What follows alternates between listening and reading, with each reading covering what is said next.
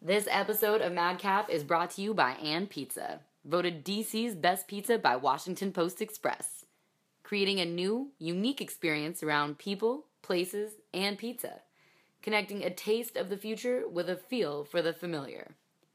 Ann Pizza provides you with an energetic atmosphere where the interactive menu provides you with a personalized experience. Hey, even the vegan gets some love at Ann Pizza. No matter where you are in the DC area, trust you are near an Ann Pizza. Check out a menu and find your neighborhood locations online at annpizza.com. Let's dive into this episode. I'm Laura Gorman, by the way, a more recurring voice you're going to hear in this podcast, or whatever the hell this is. The beautifully voiced Texan who's about to infect your ears with his knowledge is Tim DeLaughter, formerly of Tripping Daisies and presently the frontman of Polyphonic Spree, a choral rock group with like 40 people in it.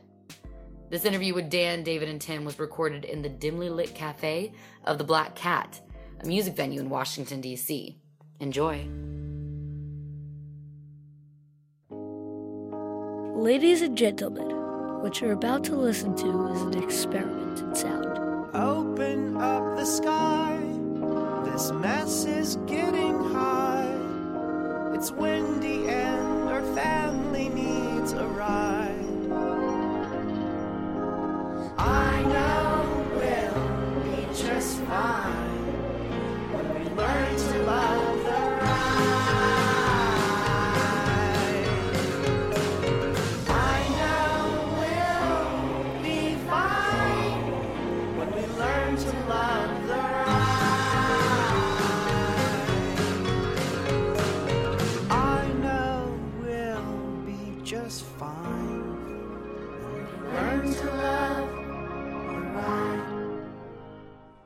So, welcome to the nation's capital. When's the last time you've been here, first and foremost? Um, I think we were here, what, maybe six, eight months ago? Okay, okay. Performing at the same venue? No, this is the first time the Polyphonic Spree's been here. Okay, okay. The, well, uh, have you ever like toured DC before? Like you- Oh, yeah. Polyphonic Spree's been here, you know, probably six, seven times in the last 14 years. So. Okay, okay. But, you know, I've never played Black Cat. Although I think Tripping Daisy did back in the day, years ago. okay. So wait, so would you probably play like 930 Club then? Yeah, oh, definitely. And, and Polyphonic Spree's played 930. Okay. Could you? uh What do you think about the? I guess the the DC. Is there any difference in the DC crowd than um than than I guess another city? I mean, when you get over here to the East Coast, we're from Texas. When you, whenever you get over here, it's kind of like all the same. Um, it's, uh, I don't know. They they seem to really get into it. They sing a lot more, which is kind of crazy because you wouldn't think you know East Coast audiences would unfurl their their vocal cords, but they do. And so I uh, I, I quite enjoy the energy here in DC, and as, you know, just on the East Coast in general. Uh, what about your band is distinctively Texan, if anything? Uh, probably my accent every now and then it, it kind of comes out along with everybody else's. I mean, everyone is from all over Texas, from Midland to Austin to Denton to Dallas. Um, does it feel to you more like a state or a country? Oh wow, it de- it definitely feels like a country sometimes, especially when you have knuckleheads running the place. Um, There's an old saying in Tennessee, I know it's in Texas, probably in Tennessee, that says, Fool me once, shame on, shame on you. It fooled me, we can't get fooled again. you just feel like it's all like this is your world, and it is such a big state. You know, it's large. It is. And uh, you want to talk about the background? Yeah, yeah, yeah. Yeah, I'm, I'm just really curious about your background. I mean, it's cool to see a band that's so expansive in their thinking and their sound coming from a place like Dallas that has certain stereotypical notions associated with it. Yeah. So I'm just kind of curious about your upbringing, what it was like to grow up, you know. Well, um, let's see. I was an only child uh, for a while. Uh, my uh, parents were divorced when I was a young age, two years old. Lived with my mom for a while, um, apartment complexes, and uh, just kind of did that thing for a while. Found uh, music at an early age through getting sick. You get sick back then, and go get a storybook record from the from the um, pharmacy. like a Walt Disney Storybook record, and I think that's kind of where it all started. That's fascinating. So you remember that record? Oh, I rem- many of them. I still have them to this day. That's cool. Yeah. Can you remember a song in particular that struck you? I mean, wh- I'm thinking maybe I might have had this record or something. Oh well, it was, it was any number of num- number of it. Robin Hood, uh, Aristocats. Um, You didn't have to go any farther than Robin Hood. yeah, it was just Doesn't Roger Miller do Yeah. that, the whistle song? yeah. Brilliant. Uh, Robin Hood and Little John running through the forest. laughing back and forth at what the other has to say. Reminiscing this and that and having such a good time. Ooh lolly, ooh lolly, golly, what a day. Clap. Christy, please clap. that needs a bit of applause. So, uh, Thank you for that. speaking of background, so I, I read you went to Duncanville High School, That's right. home of the Panthers. Yeah. Yes, home of the Panthers. Home of the Panthers. We, Drawer. yeah, we tried. We, we had we had one of our interns call your uh, your high school to, Oh. to, to try to get some info. And She was Really? like, she was like, just just say the colors, say the school colors. So I guess during during the formative years, like, uh, what are sounds that like I guess what what's a song where you hear now on the road? You're like, huh? Oh, I forgot the colors. I moved on. Actually, I no, think no, they no. were red and blue. I think. unless, they, unless they changed them. It's a massive school. It's like a small college. It's, you know, there were almost a thousand people in my graduating class. Really? Yeah. That's- Humongous school. I mean, so, I think about mine. was- How, how big was your class? Oh, my, mine graduating was about six to seven hundred. Yeah. So it's in the in the range. Wh- Where? It's a 5A school. It's just really huge, big sports programs. so football was a big deal Oh, socially. massively, yeah. That's interesting. How did you fit into all that? How did you contend with did that? Did not fit into that. Right. It just didn't work for me. So what's it like being an artistic soul? in, in Pumpkinville. Yeah. It was rough, you know. you know, I made the best of it. I had bands there. Um, I had a couple of. Uh, back then, everyone did covers, so it was like heavy metal covers back at that time. Oh, like who? Um, oh my gosh, Def Leppard, UFO, Judas Priest, um, Black Sabbath. Give us a song. What song typifies that era for you? oh my gosh. Oh, uh, heck. Um, gosh. Paranoid by Black Sabbath. That was kind of that was a big one.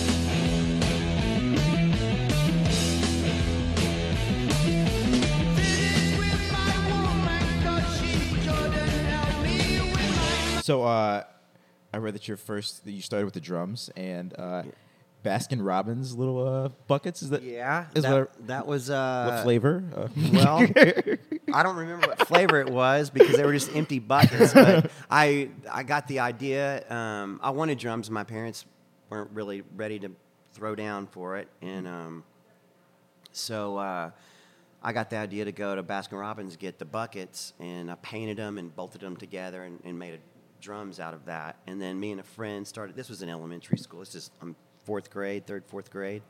And so we, we started a, a little band and wrote a song and yeah, it was all. what was the what was the band's name?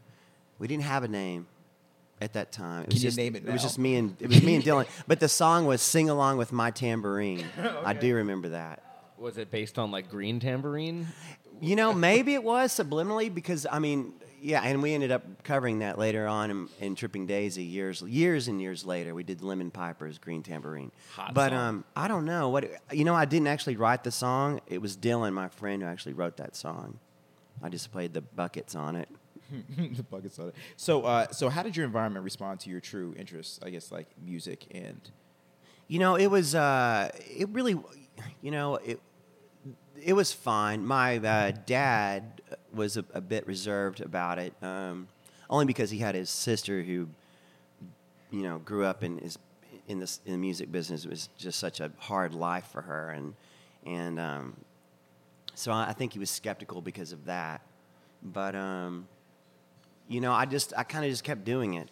I did it ever since I was a kid, and I kept doing it out of high school, and eventually my dad saw my band at that time, Tripping Daisy, on the front page of the Dallas Morning News. Was a big newspaper. And then he called me up. See, I hadn't told him I was doing Tripping Daisy at the time, and um, it was going really well. And he read about it. and He called me up and goes, "Well, I guess it's working out for you." And he, from that point on, he was behind me, you know. So it took the being on the front page of the paper for him to like accept it. But he was cool. You know, he did get me a, a set of drums. and um, he was supportive, you know, but it was kind of difficult because of his sister. But that, but that still must have been a powerful moment for you, though. It was in like, Of course, it was. I mean, you want you want that support. You want them to get behind you, and um, so yeah, it was. so. Can you walk us through that first performance? Ooh, gosh, uh, that first performance. Well, this was a this was over a lot of performances to get to that point, but um, I think the first time we played as as Tripping Daisy, if you want to go back that far, this mm-hmm. was at a place called Dada in Dallas, which is there t- to this day. It was an open mic, and we just got up there and played, and it went from there. It just kind of took off. So this is the high school band. No, this wasn't a high school band. This was years after high mm-hmm. school, and this was like getting out and finding other people that played and getting away from my comfort zone back in Duncanville. I moved right after right after high school. I moved to California and stayed there for about a year. Came back and then moved to Colorado and came back and then formed a band. Interesting. Um, what? Okay, of any of those stops, what? Which of them do you want to talk about, if any? You know. I'd like to talk about Colorado because that was the moment I decided that I wanted to uh, really go for this. You know, I was in my 20s, early 20s, and really kind of confused of what I, exactly what I wanted to do. I've been playing music my whole life, but it was kind of like, okay, you have to start making money. You've got to, you know, get, get responsible and do all these kinds of things. So, um, How are you and- supporting yourself at 20? uh, at the time I was uh, mowing yards. I've Okay. always kind of like been self-sufficient, mowing yards, handyman work, that kind of stuff. My dad was a kind of self-do-it kind of guy, and I kind of grew up the same way. Uh, Okay. Learned a lot of things from him, and so I was able to take that and make money from it. But uh, we went and I moved to Colorado just on a whim, me and a friend, and we moved to Crested Butte, Colorado, and uh, where I, we worked on a ski resort, and I skied to work every day, and, uh, which was a real drag. You know, being on the ski lift at eight o'clock in the morning is it's a really hard way to start your day, but it was it was amazing. But they had an open mic there, and I hadn't flirted, I haven't messed around with music now for probably about four years because I'm just hopping from place to place and trying to figure it out. But they had an open mic, and my friend played guitar, and I said, "Let's go do this thing." It was in the town center, and um, so we put our name on the list and went down there, and the place was packed, and because the whole community gets behind it, and we still didn't know what we were going to do, and I and I said, "Just let's just improvise this thing. You just play a few chords back and forth, and I'll just sing whatever comes over top of my head, and we'll just do this thing."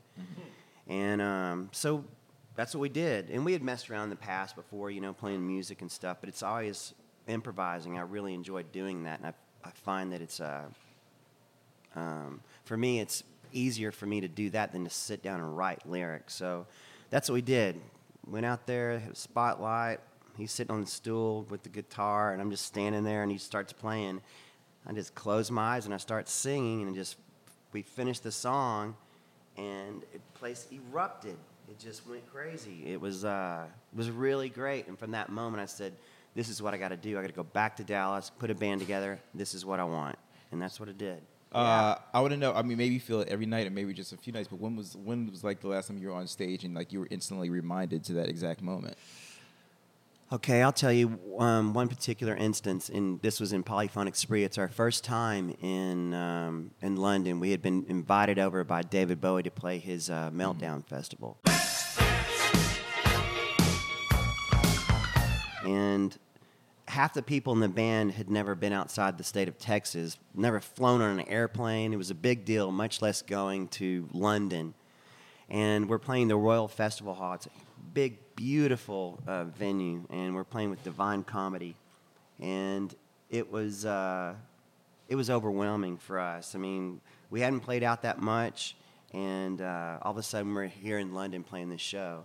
So we're up there doing our thing, and right in the middle of um, we just finished a song, and, and right in the middle of this, the, our show, the power goes completely dead on stage.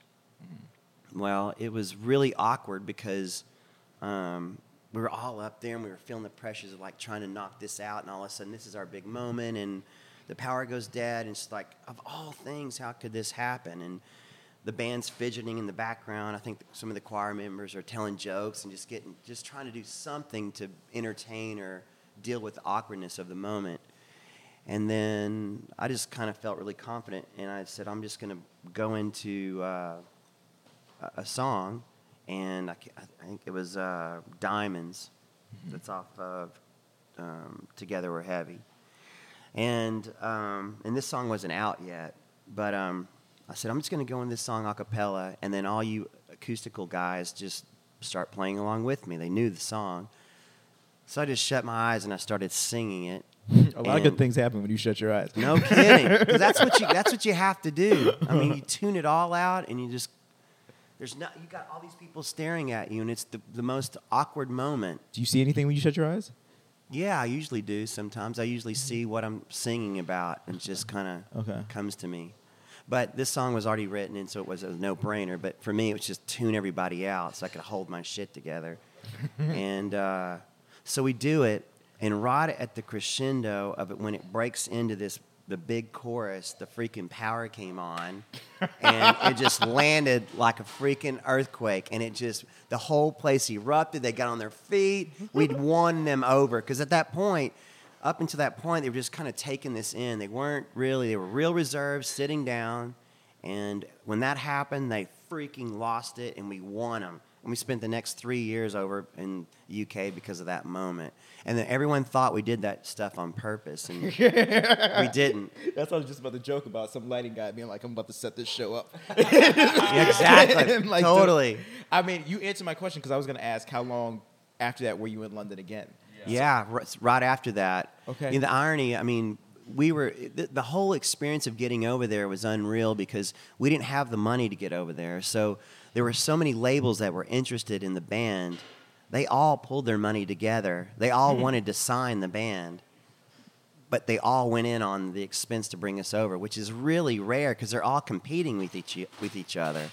But they all contributed to get us over there, and then once it happened, it was just it was nuts, man. And, and that was your first time leaving the country? That was yours? Yeah, no, not my, not my first time. I've was- been over with Tripping Daisy in Okay, the okay. past, was but like- for the band, definitely. How was that flight? It was good. For them, it was kind of scary. You know, there were some people who had major anxiety, but they made it. I mean, there, we had, you know, my niece was in the band at the time, and she was 14 years old, 15, almost 15 years old. I wanted to talk about like how you got your niece. Like, was that like a gradual? Like, sh- she was sitting around. She was like, you know, I want in on this, or did you kind of just force her? Well, I went to putting the band together. I went to friends and family Mm-hmm. at first because I didn't really know people um, in the symphonic world. I came from a rock, pop rock experimental side. I didn't.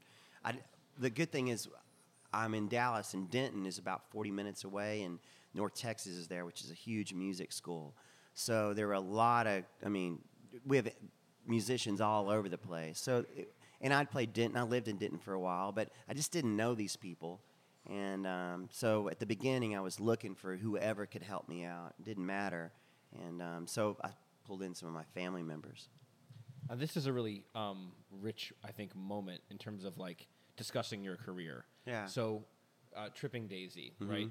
That was going really well. Yeah. And that band, I mean, can we talk about something serious here? Sure. I mean, I know we, we read that you know that band um, sadly came to an end Yeah. when you know your friend and, and bandmate passed away. Yeah. And so it just seemed profound to me that your response to this, and maybe I'm reading this wrong, is to surround yourself with wonderful souls and beautiful music to almost present yourself and the world with just a wall of beautiful humanity. I, I, I had no idea. I my that was not my intention. That's what people picked up on the, on that. Um, my intention was to, uh, if I'm going to get back in music, I want to do something I kind of always wanted to do, which I, you know, I had thought about this band in Tripping Daisy because it'd be wishful thinking, like when you're in recording, you'd like, I wish I had a flute here. I wish I had a harp coming in at this point. And that's what drove that band to become more and more experimental because we didn't have the instruments. We were trying to make these sounds up with either guitar effects or wiring things completely different or doing whatever we had to do to create this texture of sound that we didn't get from traditional rock instruments. So it was there, and it was something I would think about when Tripping Daisy was going on. But when Wes died, and I, I said, I'm not going to do this. I'm not going to go get another guitar player and do Tripping Daisy anymore. I'm, I'm done. I can't. And I was, it was devastating. He was my all of our good friend. He was our friend, man. He's a really close guy and amazing human being, and um, guy had so much more to offer, and uh, it was it just gutted us all. Can I can I ask did he did he have a favorite Tripping Daisy song? Did he? Um, he liked Raindrop, and he loved Tragiverse too.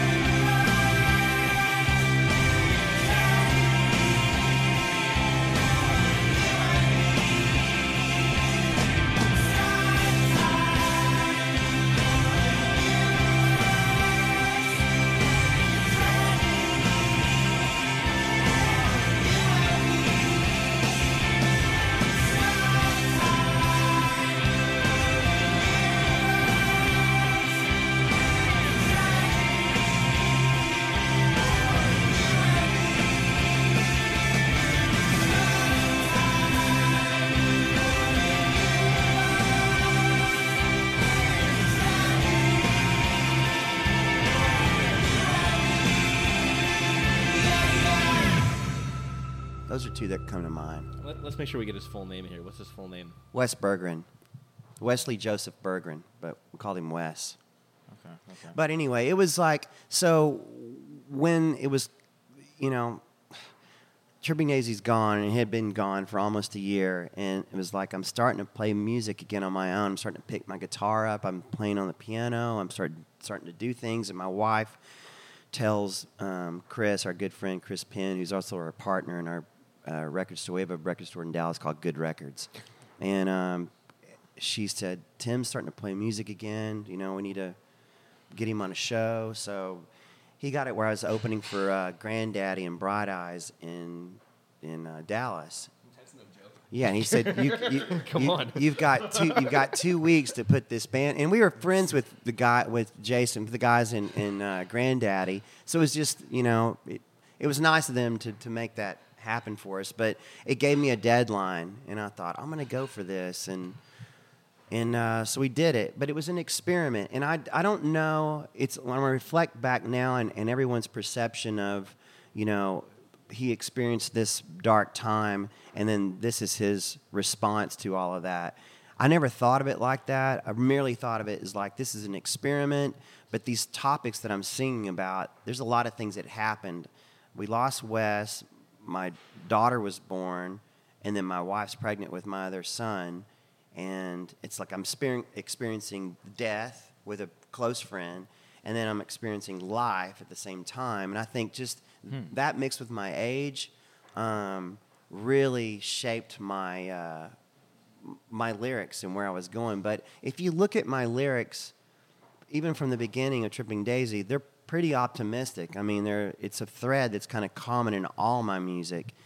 And, you know, that could be going way back. I mean, I, I struggle like everyone kind of does, you know, with, with life. And I think that it's an outlet for me to aspire for, you know, for something that I know is more that's out there that, that can make me keep going to the next day. And so I found I find it in all of all of it, not just polyphonic spree.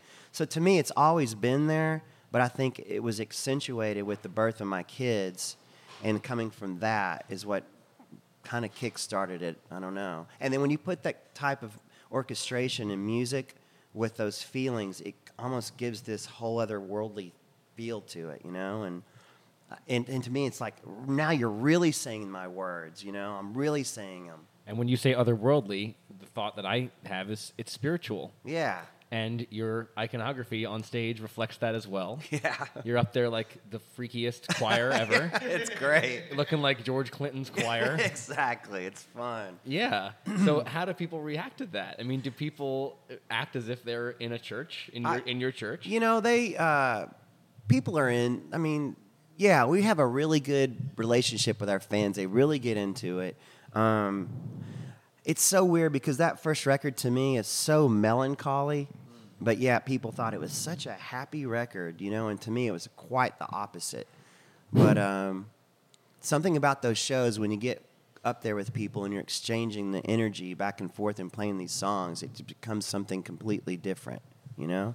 And I mean, your your group especially, it's it's so unique to see so many people up there that before a note has been sung, to watch people sway, Yeah. to watch people dance, like you become a part of it. Yeah, I, I like for them to sing the songs more than anything. I think when, when people like let go and sing, and just hear them their voice and really like don't give a shit who's around them or who hears them.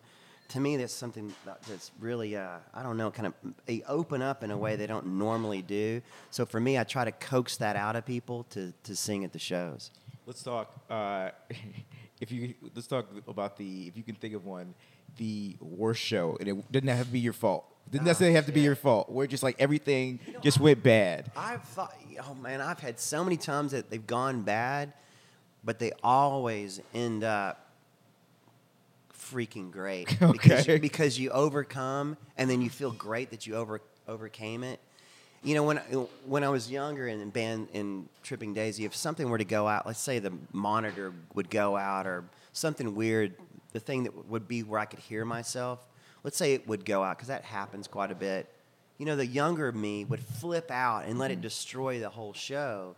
And it only comes through experience of like doing this night after night and realizing that does nobody any good for you to flip out. It's like hold your shit together and persevere and make it through and turn it into something. And so I learned that earlier. So Polyphonic Spree comes along when we're like hit with stuff left and right because we're so huge. It's just there's so many so many options for mistakes and things to happen because there is so many people. So my my my advice to them is to persevere and just make it happen the best you can. And so that's why at the end of the night, I'm, I'm, I'm excited that we made it through and it's awesome. But three quarters way through it, it was hell because some bad things happened. But you just make it through it. So, what is it like to make music and bring music to people that really means something to them in their lives? I don't I don't know if it's a feeling that they get that they share with you know with you back and forth. Either it could be in a smile you're seeing on their face, or it's them singing, or just that connection of like you're you can tell for sure they're you know in a place that they're happy at that particular moment. And they're That's a- open. They're and they're li- open, totally open. Because that's another thing. You know, I've watched people come to Polyphonic Spree shows through the years, and you know, it'd be like arms crossed and just like, yeah, what do you have, and let's see what you got, and you Call them out, or is there yeah. no reason to do it? No, I I don't call them out. okay. I don't call. I just like to watch them unfold because I know I know it's going to happen, and it does. It usually happens ninety five percent of the time. But the thing is, it might not be their fault. Something terrible might have, might have happened to them. But Totally. You, but that is your job as the shaman That's me. to come and open them. I- you, you know- you, you and your clan. You're That in, is your, my- Greek, in your Greek chorus. Yeah, it's my job to like make them break that off and like come aboard for just that hour and 30 minutes that you're with us and then after that you can go back to your miserable self but for that for that hour and a half i mean take a break and like join us for a little bit without drinking any kool-aid Do you ever feel like a preacher? no Do you have any preachers in your family background? my grandfather was a preacher Nailed it. yeah Gino said, Oh yeah, don't be afraid. this, this, this is a question we asked uh, all, all of our guests. So we read somewhere that um, all right in the in the Paris Review. all right, I, I'm not sure George Plimpton writ- wrote it, but long story short is we read that every great artist secretly performs for an audience of one. All right, and so who is the one person that, as you've evolved, that you constantly keep in your mind that you still want to impress, like him saying, uh, just as or, or the, as you grow, like who's that one person that Me. for? All right, Me, for sure. I think of like I look at people and I'm looking them looking at me and I'm looking at myself going, "Are you doing are you doing the best that you can do? Are you nailing this?" It's me. Okay. Okay. Do you have a favorite polyphonic spree song? Maybe one that means the most to you, Wow. or the one that's most fun to perform. I'll tell you what. I'm gonna. Ha- I'm gonna. This is gonna sound cliche, but it's not. I mean, I'll give you good reasons behind it. Um, Light and Day, which is probably our most famous song for the Polyphonic Spree. Most people know us by that song. Um, I love that song because I almost abandoned that song um, at the very beginning. I wrote it with the rest of the songs for the, for that particular record, beginning stages of, but I thought that the tempo was too fast and upbeat for the for the rest of the record. The record like I told you, I thought it was melancholy, and that song seemed too happy and up, in my opinion, for that whole record. But my wife was so vehemently against the whole idea of, of uh, negating that song. I mean, it became a big issue between she and I because I was this close as going, that song is muted, it's not going to be on the record. It's like that close. And she goes, that song is going to go on the record. It's going to go on the record, and that's it. So.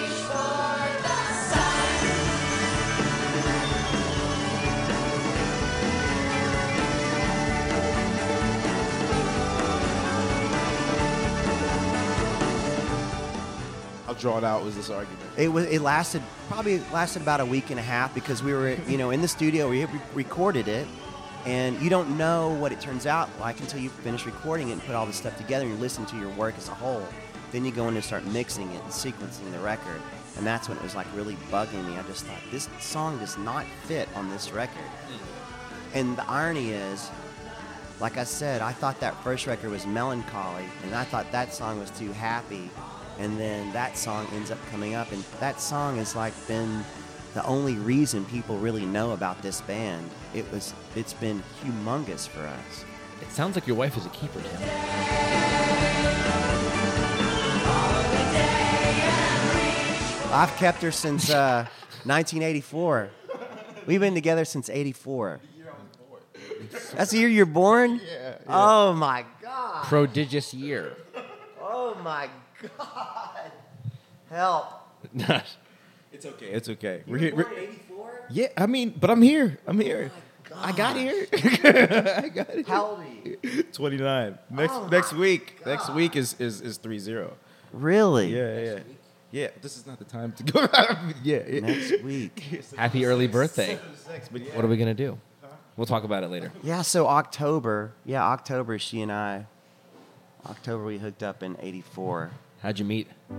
She walked in front of my car at, in high school, and I was like, "Oh my God, I love this girl." That was it. What was she wearing? She was wearing uh, shorts and a t-shirt. She was coming or going to uh, some kind of cheerleading practice or, or volleyball or something. I can't. Isn't that awesome? You can take yourself right back to that. Oh, yeah. right now. remember. Yeah. Got the cheerleaders. That's She's she's everything. She's she's such a she's an equal part of this, guys. I mean, from the get go, she's uh she's my partner. She's my best friend. She's the mother of my kids. She uh, runs this band. She has managed my career for forever, and um, yeah, she's a huge part of all polyphonic spree. What's her name? Julie Doyle. Big up, Julie. Yeah. Big up. So, what song uh, to close this piece out? What song in all the world would Julie like to close this piece out to? This is a ballad, and it's on this latest record called Okay. Yes, It's True. It's called Battlefield. Battlefield. Yeah, it's the most intimate song I've ever put out there, and it's it's she and I, so it's there. All right. Thank you so much. My pleasure. It feels like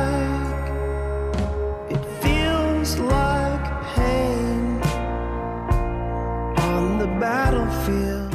Madcap is produced by Daniel Bloom, David Ross, Efim Shapiro, and Drew Snaticky. Snaticky moves up in the world. Our intern is Christy Newen. madcapdc.org on Facebook and Twitter at madcapdc.